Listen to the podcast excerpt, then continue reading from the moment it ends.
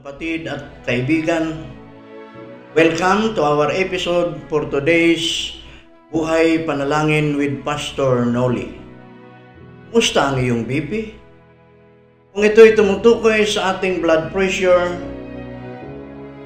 we will try our best to normalize it at itatama lang sa kalagayang normal na matatawag upang manatili ang ating magandang kalusugan. Ngunit ito'y tumutukoy sa buhay panalangin at pagbubulay ng salita ng Diyos. During these hard and critical times, more than anything else, that we need to strengthen and heighten our talking to God and a time to meditate God's Word. Dahil ito ang kailangan ng lahat upang hindi tayo panghinaan ng loob. Hindi tayo mawala ng pag-asa. Impossibly, possibly be empowered to become victorious over this pandemic that for so long we have suffered. Dumako tayo ngayon sa pagbubulay ng salita ng ating Panginoon. Ito ay batay sa teksto mula sa Marcos, Kabanata 1, talatang 29 hanggang 39. Ito ay may pamagat na magtiwala at sumunod.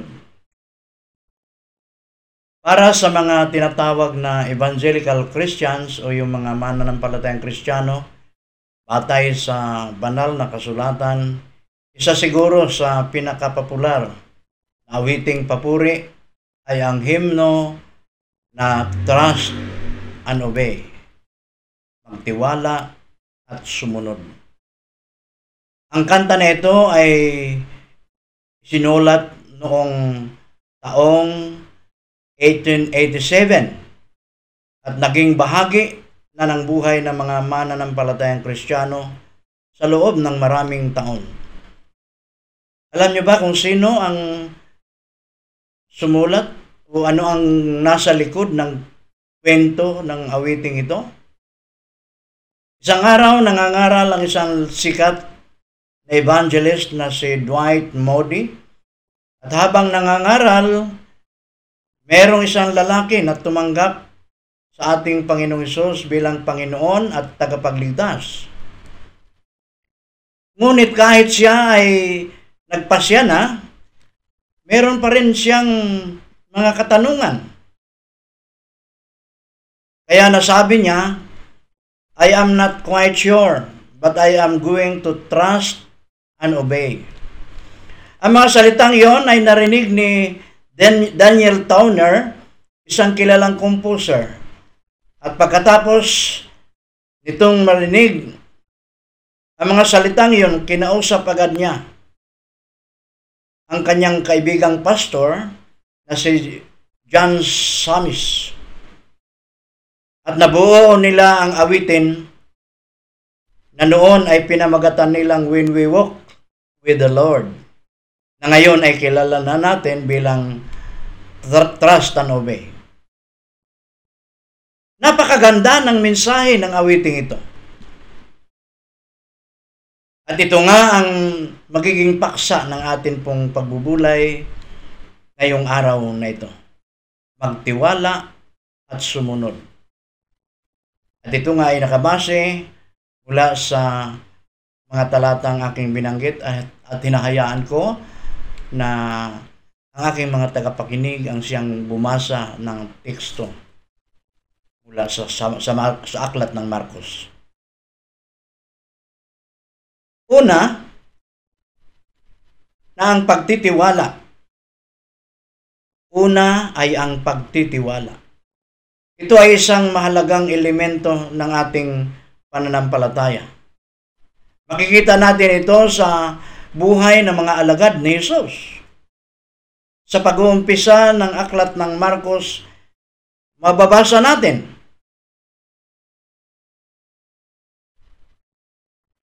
ang pagtawag ni Jesus sa kanyang mga sa mga mangingisda na sila Simon at Andres at maging ang magkapatid si Santiago at Juan.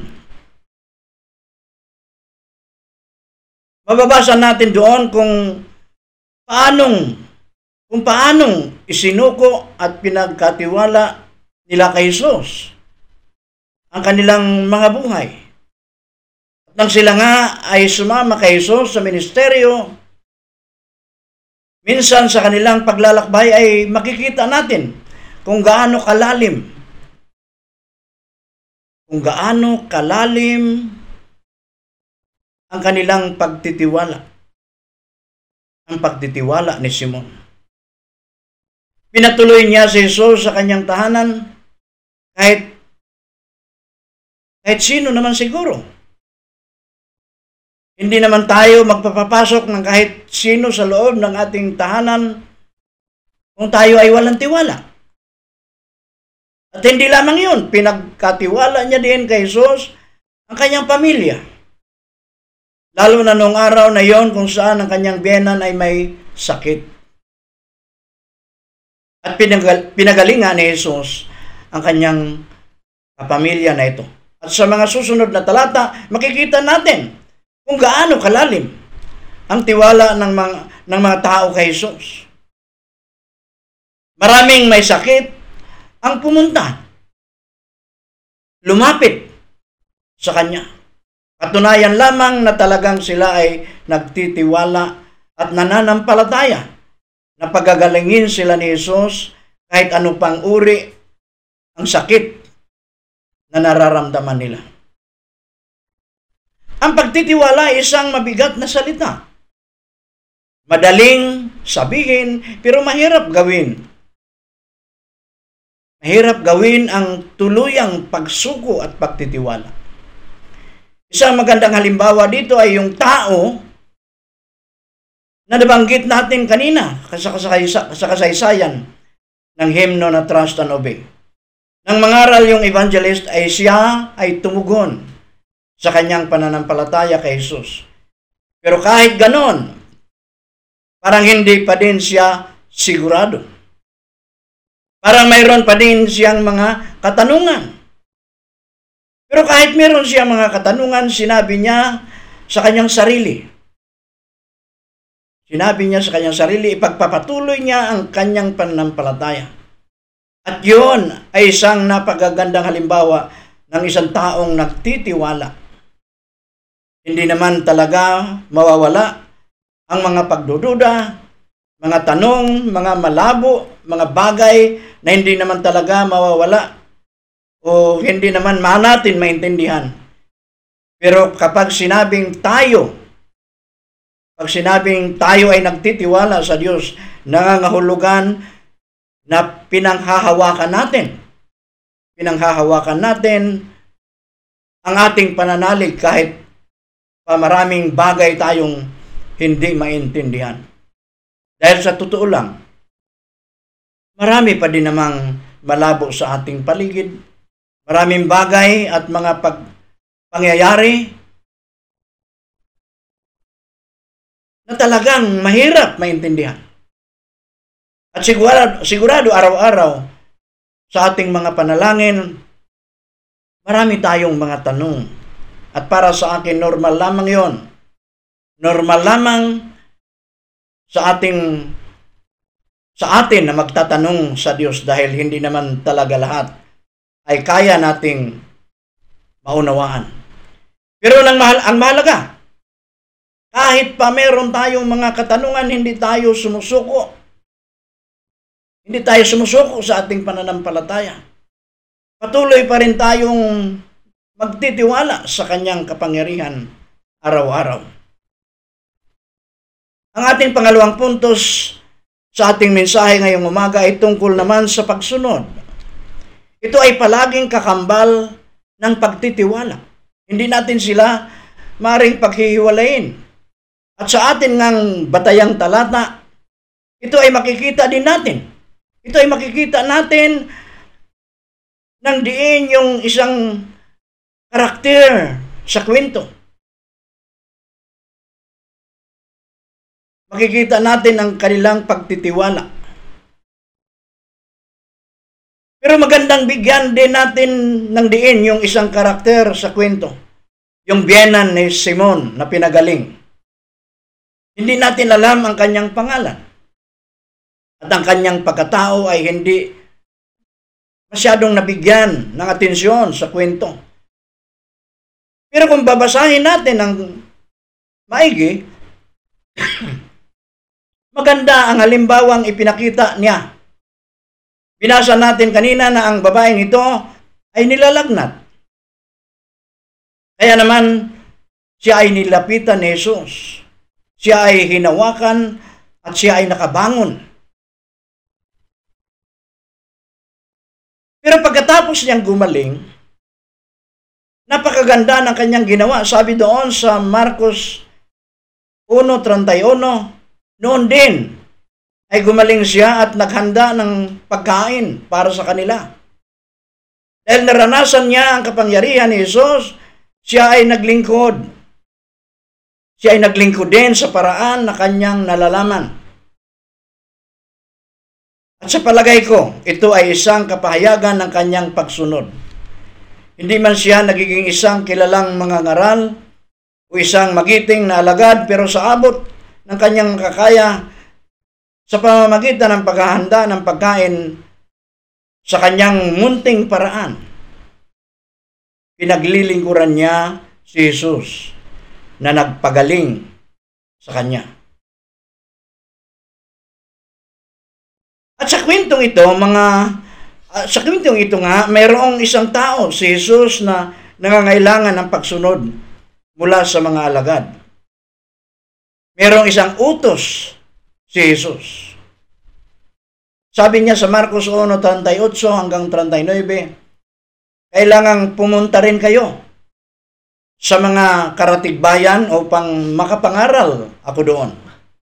Ito ang dahilan ng pagparito ko. Nilibot nga ni Jesus ang buong Galilea. Nangaral siya sa kanilang mga sinaguga. Yan ang utos ni Jesus. At sumunod sa kanya ang mga lagad. Sumama sila sa mga paglalakbay, sa mga sa ministeryo. Hindi sila nananatili sa isang lugar. Ano ang ibig sabihin nito? Ang ibig sabihin, Kagaya ni Jesus at ang kanyang mga lagad, tayo, tayo ay dapat sumunod din. Ang ibig sabihin, ang pagsunod or obedience ay nangangailangan ng pagkilos o paggalaw. Kagaya ni Jesus at ng kanyang mga lagad, tayo ay hindi dapat manatili lamang. Kailangan na may kilos na gagawin. Ang tunay na masunuring kristyano ay dapat may ginagawa. Dapat may ginagawa. Kung nalalaman natin kung ano ang dapat gawin, nakikita na natin kung ano ang sitwasyon sa paligid. Pero wala naman tayong ginagawang pagkilos yun ay hindi pagiging masunurin. Hindi naman kailangang kamangha-mangha ang kailangan nating gawin. Hindi naman kailangang maging mangangaral kagaya ng mga alagad ni Jesus. Balikan natin yung babae sa ating kwentong binasa. Yung biyena ni Simon, kumilos siya, pinaghanda niya ng pagkain. Jesus. Siguro para sa karamihan, hindi naman ganong kamangha-mangha yung ginawa. Pero hindi natin pwedeng sabihin na hindi yon mahalaga. Dahil yon ang kanyang ministeryo, yon ang kanyang kapahayagan ng kanyang pagsunod. Pangatlo, tayo ay magbulay din tungkol sa kagalakan ating nararamdaman. Ito ay dapat kaakibat ng ating pagtitiwala at pagsunod. Sabi nga doon sa kanta, There's no other way to be happy in Jesus but to trust and obey. Hindi naging madali ang pasya ng apat na mangingisda para sumunod kay Jesus. Kailangan nilang iwan at talikuran ang kanilang buhay. Pero nagtiwala at sumunod sila dahil sila ay masaya na gawin ito. Alam nyo ba mga kapatid at kaibigan, sa lingwahe ng mga Hebreo, kung saan unang nasulat ang Old Testament, ang sal- salita, ang salita para sa happy ay kapareho para sa salitang blessed o pinagpala. Ano ang ibig sabihin nito? Nangangahulugan ito na sa banal na kasulatan, ang tunay na pagpapala ay nakakamtan natin sa, pagigi, sa pamamagitan ng pagiging masaya. Kapag sinabi kasing blessings, ang unang maiisip natin ay material. Pero on the biblical understanding, ang tunay na blessings ay kapag masaya ka. Masaya ka na sa iyong buhay. Kapag ikaw ay kontento na at wala nang mahiling pa, lalo na sa material o pinansyal. At para sa mga alagad ni Jesus, para doon sa apat na mangingisda, para doon sa babae na biyena ni Simon na pinagaling. Ang kasiyahan nila ay natagpuan nila sa pamamagitan ng kanilang pagtitiwala at pagsunod. Sa pamamagitan ng kanilang paglilingkod sa anumang paraan sa kanilang makakaya.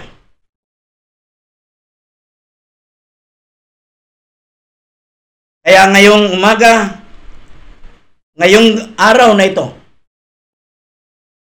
meron akong isang katanungan para sa inyong lahat. Masaya ba kayo?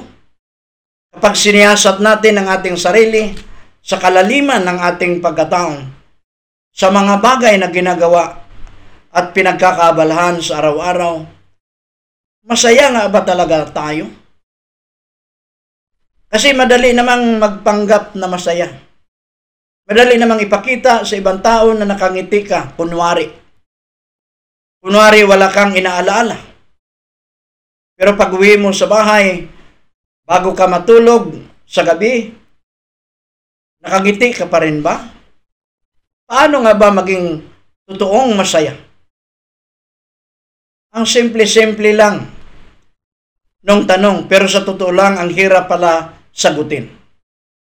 Pero ngayong araw na ito, natutun natutunan natin na ang tunay na blessing ay hindi may bibigay sa atin ng mga material na bagay. Ng pera, ng successful career, o kahit ano pa. Ang tunay na blessing ay mararanasan lamang natin kung tayo ay magiging masunurin kung tayo ay magiging masaya.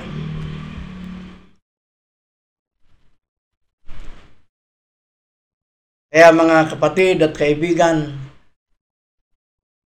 bago natin tapusin ang ating mensahe sa araw na ito, nais ko lang mag-iwan sa inyo ng tanong. Sa inyong karanasan sa buhay, alin ba ang mas madaling gawin? Ang magtiwala o ang sumunod sa Panginoon? Sa inyo pong mga komento, pagkatapos ninyong marinig ang ating mensahe ngayong araw, akin pong inaasahan na meron po kayong mga kasagutang ilalahad hinggil sa katanungang akin pong iniwan sa inyo. Ulitin ko, alin ba ang mas madaling gawin? Ang magtiwala o ang sumunod sa ating Panginoon? Purihin ang ating Panginoon. Dumako tayo ngayon sa bahagi ng ating pananalangin kung saan ito ang kambal na tinatawag nating puso ng ating pong programang Buhay Panalangin. Hiling ko na tayong lahat ay umuko at ituan po natin ang ating puso at isipan sa presensya ng ating Panginoon. lubhang mahabagin at makapangyarihan naming Diyos. Nagpapasalamat muli kami sa pagkakataong ibinigay mo sa amin, lalo, lalo, lalong lalo na sa inyong lingkod, na magkaroon ng paraan upang may babahagi namin ang iyong mga salita. Salamat sa pagkakataong ito, Panginoon. At umaasa kami na sa pamamagitan ng iyong mga salita ay nabibigyan ng kasagutan ang ilan naming mga katanungan. Bagamat alam namin, Panginoon, na hindi lahat ng aming mga tanong ay merong kasagutan. Narito kami sa sandali na dumulog sa inyong paanan upang ilagak namin sa iyo, Panginoon, ang lahat ng aming mga pasasalamat, ang lahat ng aming mga pagpupuri, ang aming mga pananalangin. Dahil naniniwala kami, Panginoon, nananalig kami, Panginoon, ano man ang amin pong ipapahayag sa pamamagitan ng diwa ng pananalangin, ito'y iyo pong napapakinggan. At ito rin po ay pinagkakalooban mo ng pagkakataon upang ito ay tugunin. Patuloy kong itinataas sa iyo, Panginoon, ang akin pong mga tagapakinig sa programang Buhay Panalangin. Nawa, Panginoon, ay maranasan nila ang biyaya mula sa inyo. Biyaya ng dagdag na kaalaman, biyaya ng katatagan sa panahon na kami ay humaharap sa iba't ibang pagsubok. Pagsubok dulot ng COVID-19, higit sa lahat, pagsubok sa pangaraw-araw naming karanasan sa buhay. Nawa Panginoon, katagpuin mo ang bawat isa sa amin sa iba't iba naming kalalagayan at ipadama sa amin, Panginoon, ang kailangan naming kalakasan, katatagan, pagkaloob mo sa amin, Panginoon, lubos na pagtitiwala sa iyo. Ano man ang amin pong nararanasang mga pagsubok, ang lahat ng ito ay magkaroon ng katapusan. Ang lahat ng ito, Panginoon, ay aming maaalpasan. Patuloy din namin tinataas sa iyo, Panginoon, maging ang hindi man na nakakapakinig ng programang ito. Sa iba't iba din nila ang kalagayan na o Diyos ay iyo po silang abutin. Particular yung mga nasa banig ng karamdaman, Panginoon. Nawa hindi mo ipagkait na iunat ang iyong makapangyarihang kamay upang dampian ang kanilang mga katawan. Maranasan nila, Panginoon, ang pangyarihan ng iyo pong pagpapagaling. Dahil alam namin, Panginoon, kayo po ay dakilang manggagamot. Sa iyong panahon, nakasama ang mga alagad dito sa sanlibutan. Iba't ibang uri ng karamdaman ay iyong pinagaling. Nawa, Panginoon, hindi mo sila pagkaitan. Doon sa aming mga kababayan, mga kaibigan, mga kapatid, nahihirapan pa rin sa kanilang kalagayang uh, pangkabuhayan, nawa o Diyos ay lagi kang magbubukas ng pagkakataon upang mahanapan nila ng paraan at ang paraan na ito o Diyos ay isang kaloob mo upang maalpasan nila ang dinadanas nilang kahirapan. Panginoon, patuloy namin itinataas sa iyo ang aming bansa. Nawa sa panahong ito na gumaganda na ang aming panahon, kumukunti na lamang ang uh, affected ng COVID-19, mga audios ito ay tuloy-tuloy na hanggang sa bumalik na ang dati naming kalalagayan. Makakakilos na kami ng normal at hindi na kami magtataglay ng pangamba at takot. At higit sa lahat, Panginoon, ang amin pong paglilingkod sa iyo sa pamamagitan ng amin pong mga church activities ay amin ang may sasagawa. At ito'y mangyayari lamang, Panginoon, kapag pagkakaloob mo sa amin ang iyong kapangyarihan. Maraming salamat, Panginoon, dahil batid namin na kahit na hindi pa man namin mabigkas ang aming mga kahilingan, ito'y nakakaabot na sa iyong kalaman at uh, ikaw ay laging may paraan upang ang mga ito ay amin pong uh, malalampasan. Mararanasan namin ang iyo pong katugunan. Kaya purihin ka aming Diyos. Sa ngayon pa lamang pinapasalamatan namin ang amin pong mga panalangin na ito ay iyo pong tutugunin. Dinggin mo kami, aming Panginoon. Amen.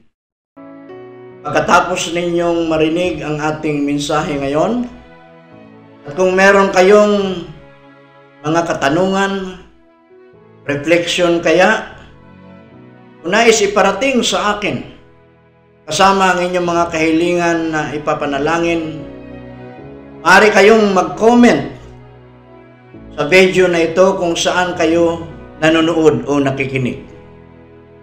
Maaari din kayong mag-send ng personal message sa ating Facebook page na Buhay Panalangin.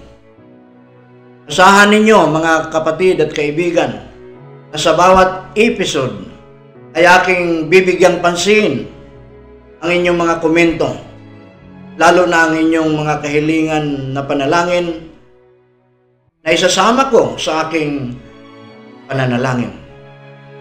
Upang lagi kayong updated sa bagong episode ng Buhay Panalangin tuwing Martes ng gabi, maaari po ninyong i-like ang ating FB page na Buhay Panalangin, mag-subscribe sa ating YouTube channel at sa Spotify na Buhay Panalangin. Thank you and God bless us all.